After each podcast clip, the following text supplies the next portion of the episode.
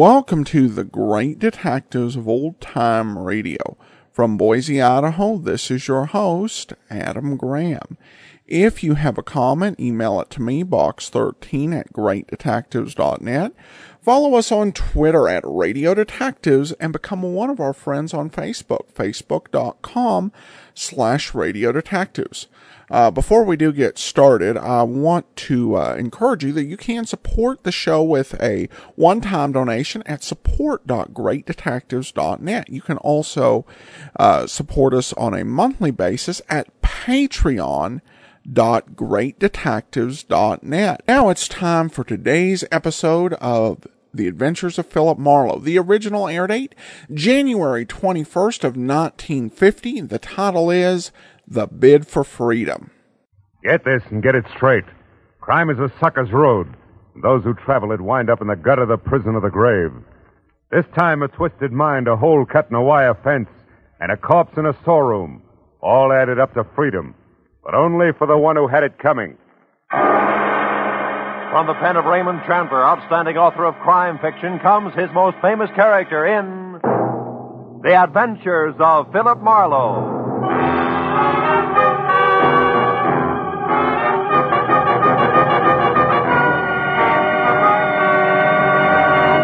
Now, with Gerald Mohr, starred as Philip Marlowe, we bring you tonight's exciting story, The Bid for Freedom.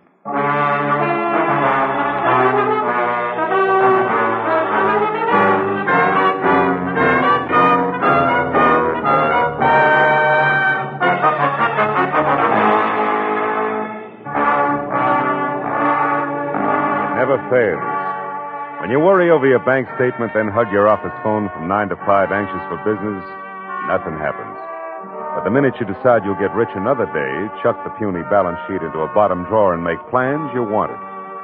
And that was exactly the way it played when at 3 o'clock on the kind of slate gray afternoon that makes the beckoning Santa Fe Railroad vacation billboards look a little more so. I left a note on my office door and headed outside and across the street for some real Hungarian goulash. Very good today. A second after a waiter disappeared into the kitchen with my order, she was standing at my elbow. Not quite young, not quite pretty, not quite blonde. And when she spoke, not quite sure of what she was going to say next. You. You're Mr. Philip Marlowe, aren't you? I mean, the private detective whose office is across the street? Yeah, that's right. I. My name is Helen Asher. Oh? I have to find someone. You. You do that kind of work, don't you? Finding people, I mean. That all depends, Miss Asher. Who's the person you have to find? Leon Rodell, a friend. Uh-huh. You see, I just got into town. I had his address in my handbag, but I lost it. The handbag, that is. And I don't exactly know which way to Well, turn. Well, just a minute, Miss Asher. Let's take it a step at a time, huh? Here, now sit down. Oh, down. no. No, thank you. I, I, I'm in a hurry, Mr. Marlowe. Leon Rodell isn't listed in the phone book. I've tried that, and I don't know the name of his firm, his business name. He, he deals in ceramics. Is that all you can tell me? Oh, no. I have something else. It's a name and an address here in Los Angeles. Fortunately, that wasn't in my handbag, but here in my coat. Uh, No, No, what, Miss Asher? outside there, on the street. What's on the street? Uh, nothing. Nothing at all. I... Hey, Excuse me. Miss Asher. Wait a minute.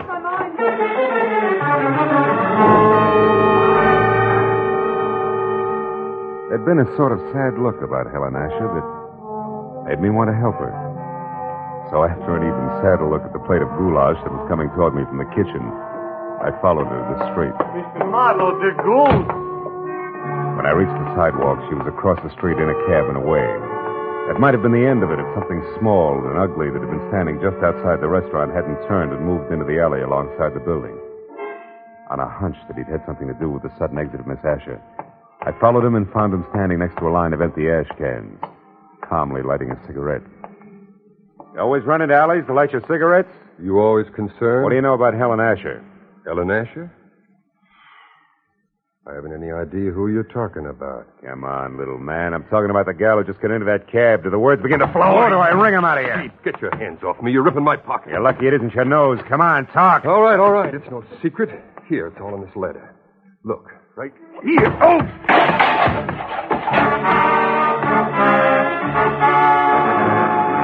toe of his sharp pointed shoes and caught my shin where it really hurt. By the time I was out of the ash cans, back on my feet, I knew the damage had been more to my dignity than anything else. I knew also that the little man was gone and I had no idea where. I was halfway out toward the street before I realized that I still had the little man's letter clenched in my hand.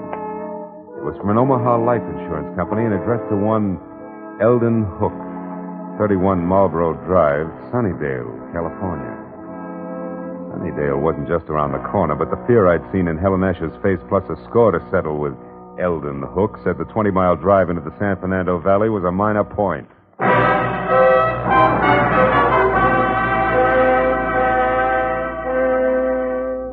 Under the gray sky overhead that thickened by the minute, Sunnydale, about the size of the hole in a candied lifesaver, looked as warm and cheerful as crepe paper. And number 31 Marlboro Drive, also gray, was no improvement from the ponderous, bleak stone buildings which said Queen Victoria should have slept there.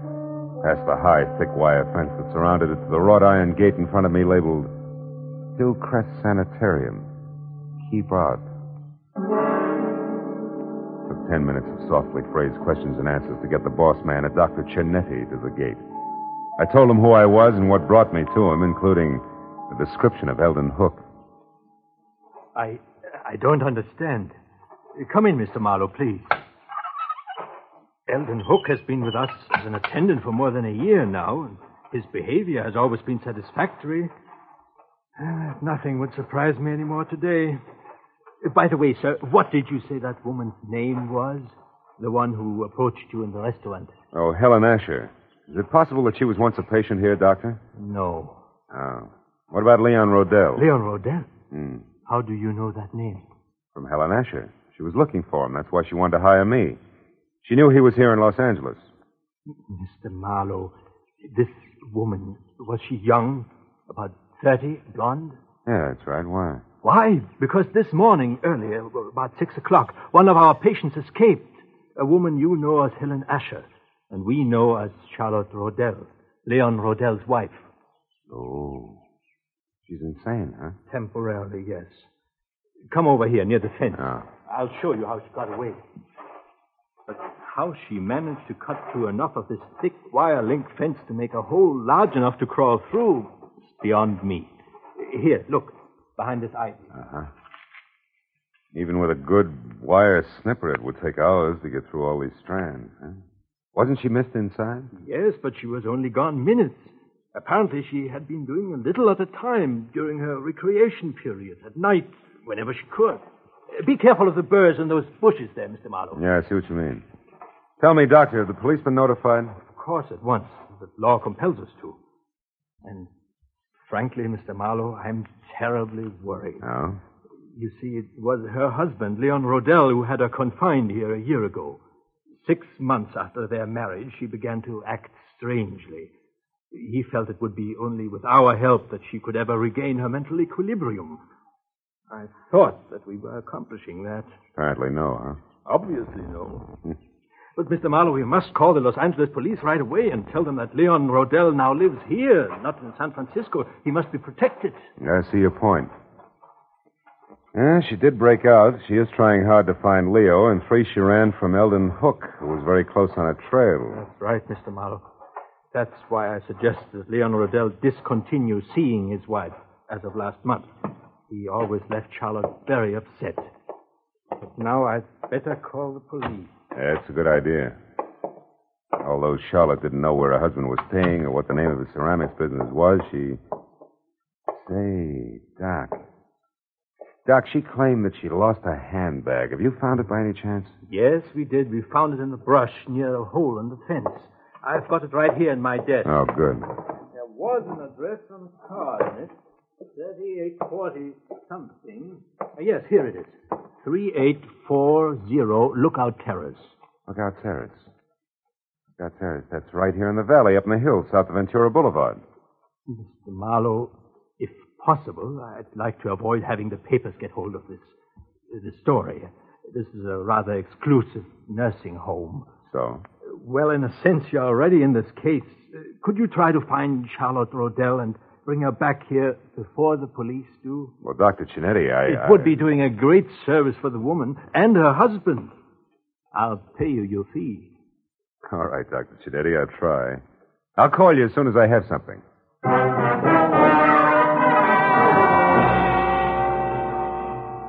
When I'd first started from Marlboro Drive in Sunnydale, it had been a combination of interest in a sad-eyed girl and a strong desire to punch Eldon Hook on the nose.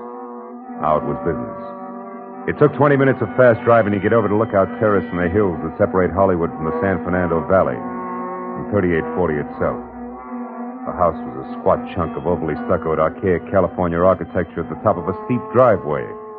When I was out of my car and walking toward the front door, everything was black, except tiny pinpoints of light sparkling up from the floor of the valley I just left. Good evening, sir.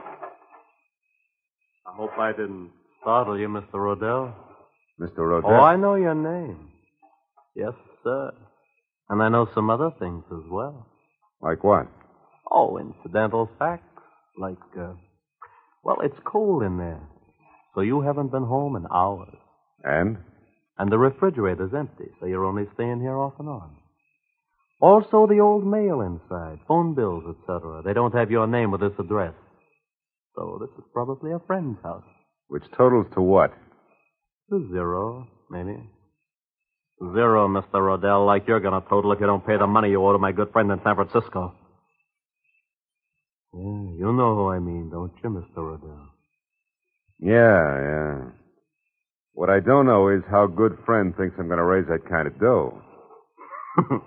I made it funny? Oh, you're kidding. Uh, What's 15000 to you? You, uh, shall I say an intimate friend of Ordine Blackburn? Oh, uh, Ordine Blackburn. Yeah, Ordine Blackburn. Come off it, boy. I'm thorough. I'm eager sort. I know that the lady from Bel Air's loaded and that she's nuts about you. No fooling. Now, before I leave, a word of advice, Rodell. One can't run away from his obligations forever. And you won't be able to walk away after 24 hours. Unless, of course, you pay. Good night. Good night, Eager. Till we meet again.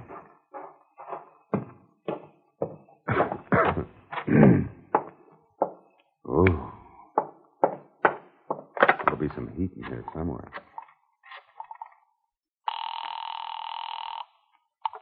Information. Oh, operator, I'd like the telephone number of a Miss Ordine Blackburn in Bel Air. I don't have the address. Have you tried your directory, sir?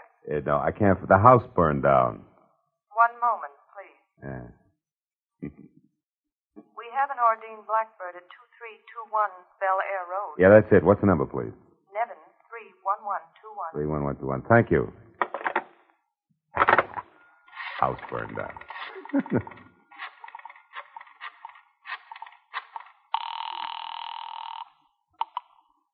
Hello? Hello, Miss Blackburn. Yes, this is she. Miss Blackburn, my name is Philip Marlowe. I'm a private detective who at the moment is anxious to get hold of Leon Rodell. You know where he is?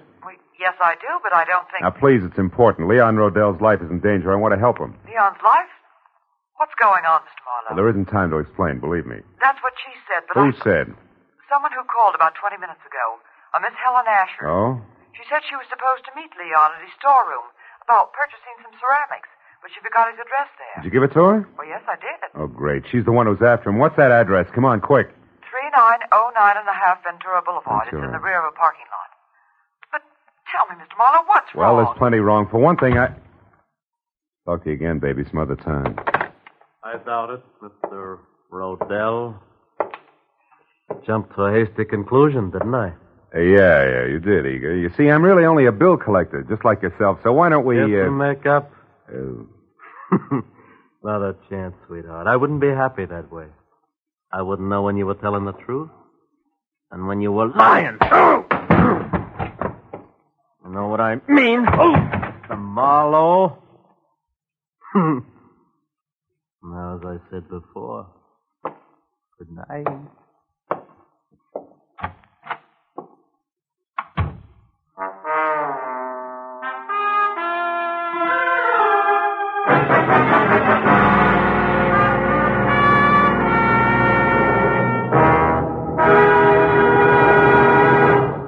In just a moment, the second act of Philip Marlowe. But first, CBS will bring you the earth shaking premiere of a new opera tomorrow night. An opera written by Alec Templeton with Charlie McCarthy as the lovelorn singing Bengal Lancer. Templeton himself as a Maharaja and Ursel Twing as a flying carpet salesman. You can hear it on the CBS Charlie McCarthy Edgar Bergen show tomorrow night. And don't forget, Red Skelton, Amos and Andy, Eve Arden, Horace Heidt, and all the other CBS Sunday night stars will also be on hand on most of these same CBS stations. Jack Benny, of course, is heard in them all on Sundays. Now, with our star, Gerald Mohr, we return to the second act of Philip Marlowe and tonight's story, The Bid for Freedom.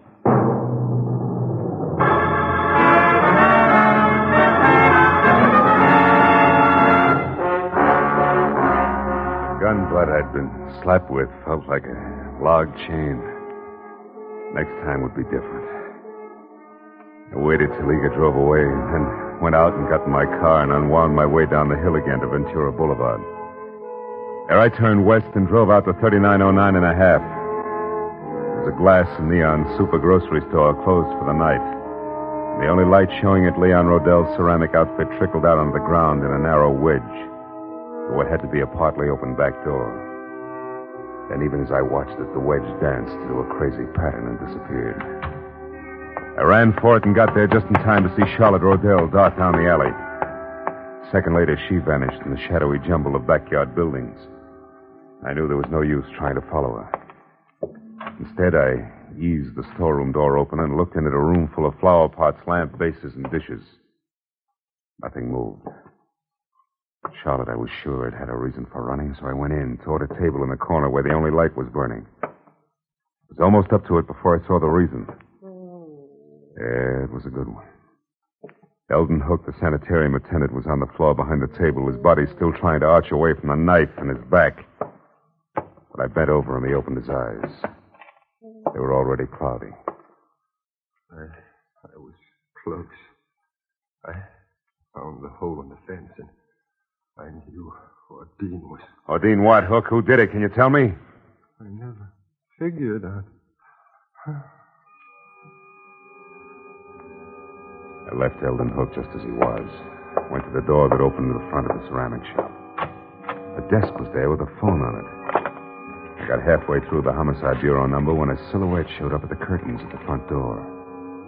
I put the phone down, stepped back into the shadows, and waited.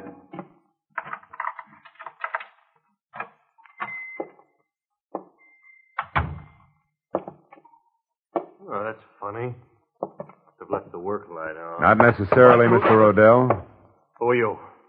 Name's Marlowe. I'm a private detective. You are Leon Rodell, aren't you? Yes? What are you doing here in my shop? You better finish taking your overcoat off, Mr. Rodell. Now, see Your here. wife has run away from Hillcrest Sanitarium. My. Charlotte is out? That's right. How do you know this? She came to me tonight under a phony name. Tried to get me to locate you. She'd lost your address. Oh. This is a shock, Mr. Marlowe. A terrible shock. Poor Charlotte. What an awful thing this is for her. Yeah. Excuse me, I, I need this. Sure? Oh, you? No, thanks. You see, Marlowe, I've only been here in Los Angeles a month. The last time I visited Charlotte, that was about three weeks ago, and I hadn't planned to stay out. Wait a minute. My wife is the only one who had my local address. If she lost that, how did you find me? That's a long story. I got the address Charlotte lost, and I've already been up to your house, but the last step was a call to a Miss Ordine Blackburn. Ordine. Yeah, she sent me up here. Oh. Then you know about Ordine and me. A little. Well, I suppose under the circumstances that's hard for you to understand, Marlowe, and even harder to accept. Not exactly, under the circumstances. Oh? Well, the law is not as generous as you are. Has no room for understanding. Insanity isn't grounds for divorce until after three long years have passed. And maybe Miss Blackburn doesn't want to wait that long, huh? Well, to be frank, I don't know. I'm in love with her. I think she loves me. I haven't had the courage to tell her about Charlotte yet. Maybe you won't have to. Hmm? Charlotte called her up tonight before I did as a Miss Asher. She must have gotten Ordine's name and phone number from you some way on that last visit of yours. No, no, that's impossible. Well, she got it some way. Marlowe, do you know where Charlotte is? We've got to find her. She's not responsible. She might even be dangerous. It's an understatement, Rodell. She's deadly. Deadly. Hmm. I, I, don't understand. Come here. Over behind that table there where the light is. What? Go ahead and look. Oh, what's over there? When I showed up here tonight, I saw Charlotte running away. I came in and found that. Oh, my. The attendant at the sanitarium. Yeah. He knew she'd escaped. He found the hole in the fence where she got out, and he's been following her on his own, strangely enough. He's dead. Marlowe, he's dead. Look, he's, he's dead. Rodell! Yes? Sorry. Mar- Marlowe, she must be completely mad. We've got to stop her. Why, she might go for Ordine next door. Or you, yeah. What can we do? Well, you can go home. She doesn't know that address up there, so you'll be okay on that score. All right, but uh, Rodell, listen. Keep your doors locked up there, will you? well, you, you said Charlotte. I know, I know. I'm not thinking about Charlotte now. There's something else. The guy in San Francisco that you owe all that money to. What about him? Sent a mug down here who intends to collect it. I've tangled with him already. He means business. So be careful, Rodell, and I'll see you as soon as I can.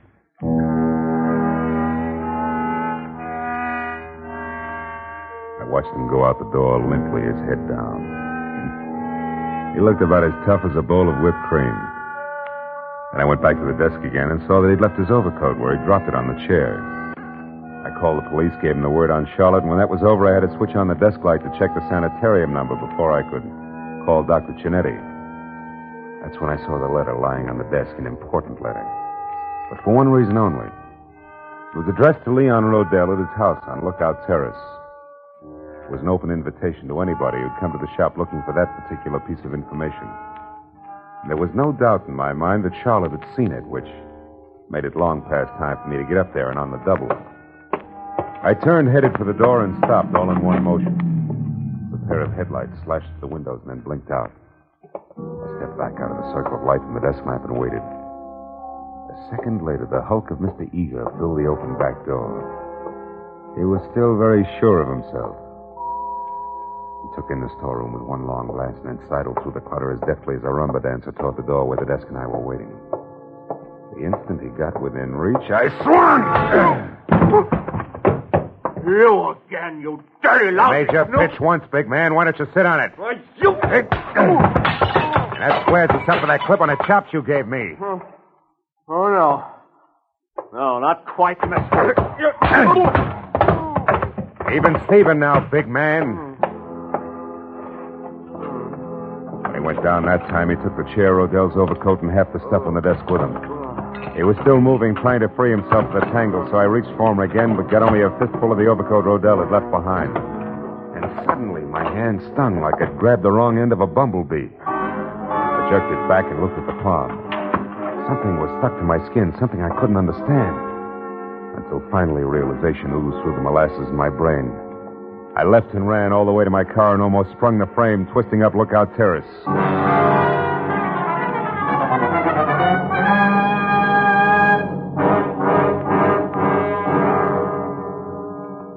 I parked down the hill from 3840 and ran as far as the house next door, where I got to the back, hopped the fence, and got my gun in hand.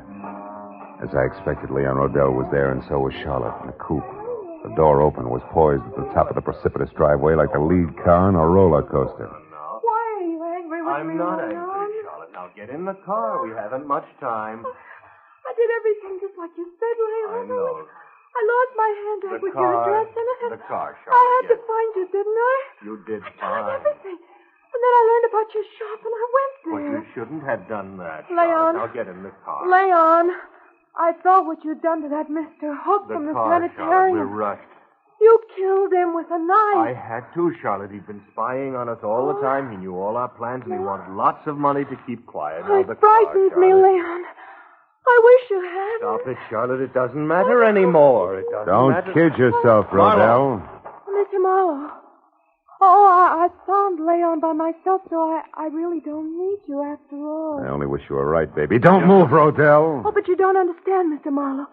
Leon and I are going away together on I a understand and we- all right, more than you do now, Charlotte, and I think you better go in the house and wait for Oh, us. no, huh? no, don't Please, you see please, we... do as I ask. All right. But don't be long.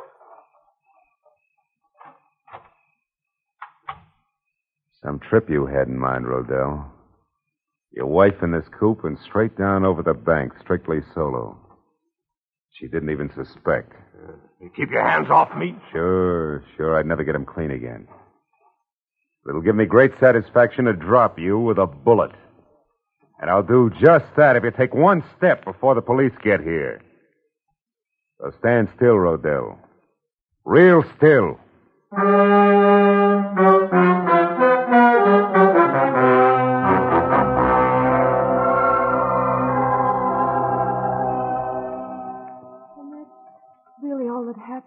Happened, Dr. I'm sorry you were worried, and I'm awfully glad I'm back. So am I, my dear. And we'll talk more about it in the morning. What you need right now is a good night's rest in your own bed. Oh, you're right, Doctor. I'm very tired. Good night, Mr. Marlowe. And thank you. Good night, Charlotte. Hmm. She still doesn't realize, does she? No, and it's a good thing. Plenty of time for that later when it can come gradually. At this point, she could tear herself to pieces over a thing like this. Yeah. Her husband who urges her to run away and helps her do it for the sole purpose of getting her out where he can kill her. Not much security in that setup, huh? No. You mentioned another woman, Mr. Marlowe. Uh, Miss Ordine Blackburn. Oh, Adine, yeah. Gullible rich girl without much on the ball. Rodell planned to marry her and solve all his money problems. Believe me, Doc, he had 'em, big ones. I see. Well, she's better off this way. Yeah. Six months of marriage to Rodell, and she'd have been a candidate for your sanitarium herself. He's that kind of a guy. And my late employee, Eldon Hook. Well, he knew that Rodell had been urging his wife to run away and that he'd cut that hole in the fence. Hook found out that Rodell was interested in Ordine, and he tried to shake Rodell down. Signed his own death warrant on the spot. You know, it's sometimes frightening to me, Mr. Marlowe, to realize how many warped and twisted minds there are that never get help until it's far too late. Hmm. But there's always some good in every bad thing, they say. What about this case? Charlotte. I expect her to recover completely soon, because now the main contributor to her neurosis, so to speak, is gone forever. Oh. That was Leon Rodell. Yeah, well, Doc, it's a long way back to Hollywood. I better get going, huh? Just one thing more, if you don't mind. Hmm? Charlotte would have died in a smashed car in what would have passed for an accident. Also, she'd have been blamed for Hook's murder if you hadn't found out the truth about Rodell. I'm very curious. You remember the birds that grew along your fence outside? The birds? A blasted nuisance. Yeah, but as you just said, Doc, there's always some good in every bad thing. Rodell told me that he hadn't been up here for three weeks. And yet tonight his overcoat was loaded with birds. I got one in my hand from it. Oh. That gave me a hunch. Off from there on, it played. Disappointed? To the contrary, satisfied completely. Good night, Mr. Marlowe. Good night, Doc.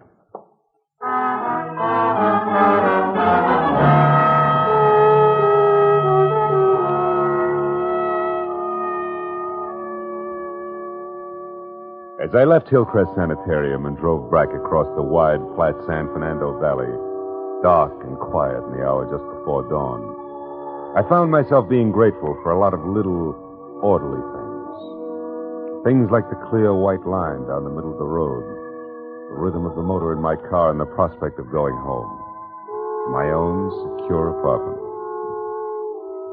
Then I wondered about Charlotte and the sort of nightmare jungle the world must be to a mind twisted suddenly, out of focus, where there is no symmetry or logic. But nightmares can be banished, huh? Fears driven away. And in time, with Dr. Chinetti's help, she'd come out of it all right. But the others, others like Hook and Rodell, to them the jungle is home. No nightmare, that. They live in it by choice. Until, one way or another, they're destroyed. Choked to death by the very tangle they hide in. Well, that's fair enough.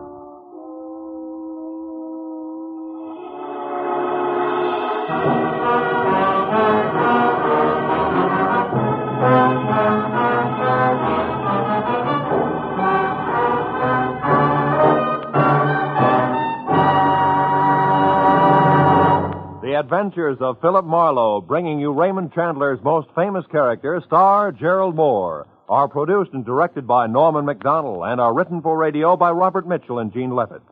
Featured in the cast were Jeanne Bates, Larry Dobkin, Yvonne Peattie, Harold Dryenforth, Jack Edwards, and John T. Smith. The special music is composed and conducted by Richard Aurandt.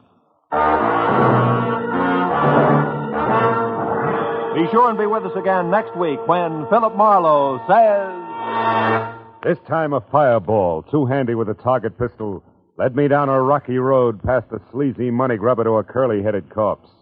And it might have gotten worse if I hadn't slowed down at the hairpin turn.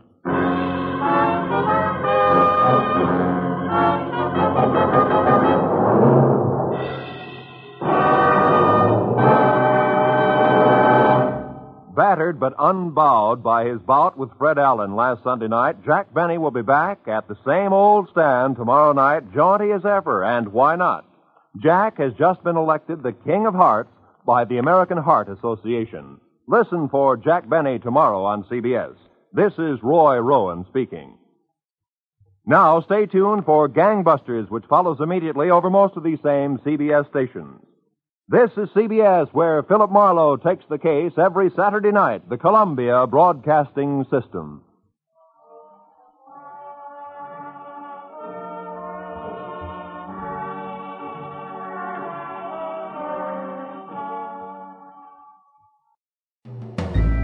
This is Andrea J. Graham, author of the Web Surfer series. Oh, and a Madam's Wife.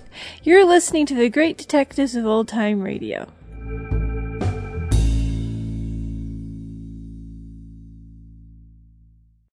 Welcome back. It's kind of interesting in the closing um, um, mon- monologue. Marlowe basically considers the uh, view of the world by criminals to be just as twisted and wrong as those who uh, have been institutionalized. So it says something about Marlowe's overall view of crime. I found it somewhat interesting uh, the name that uh, was used by the lady who escaped was Helen Asher. For those of you who are big fans of old time radio, detectives, the name Helen Asher will ring a bell because Helen Asher was the name of Richard Diamond's girlfriend. Um, and uh, kind of uh, odd, you know, t- character from Philip Marlowe adopts a name from uh, the adventures of uh, Richard Diamond, which will be playing in a little less than a year. So, uh, good reminder there. Also, I like while Marlowe misjudges the uh, husband in this, he doesn't give the husband key clues to uh, uh, cause mayhem, which was something that Marlowe did a lot in early episodes. He would totally um, uh, give someone all the information they need so they'd go out and kill somebody. Marlowe doesn't uh, give that much information, and it does show how the show really does correct any tendencies it has towards excesses in terms of the types of plots, the types of twists, and that's rare because most shows, when they have a flaw that's recurring, they don't usually get rid of it. It just kind of stays there. And it's one of those things you have to uh, just kind of accept, you know, that that's one of those things they do. With Philip Marlowe, the show seems to adapt and to uh, get better, and they avoid uh, falling into too many uh, consistent pitfalls for too long anyway. All right, well, that will do it for today. Join us back here tomorrow for the adventures of Philip Marlowe. In the meantime, send your comments to box13 at greatdetectives.net. Follow us on Twitter at Radio Detectives and become one of our friends on Facebook. Facebook.com slash Radio Detectives from Boise, Idaho. This is your host, Adam Graham, signing off.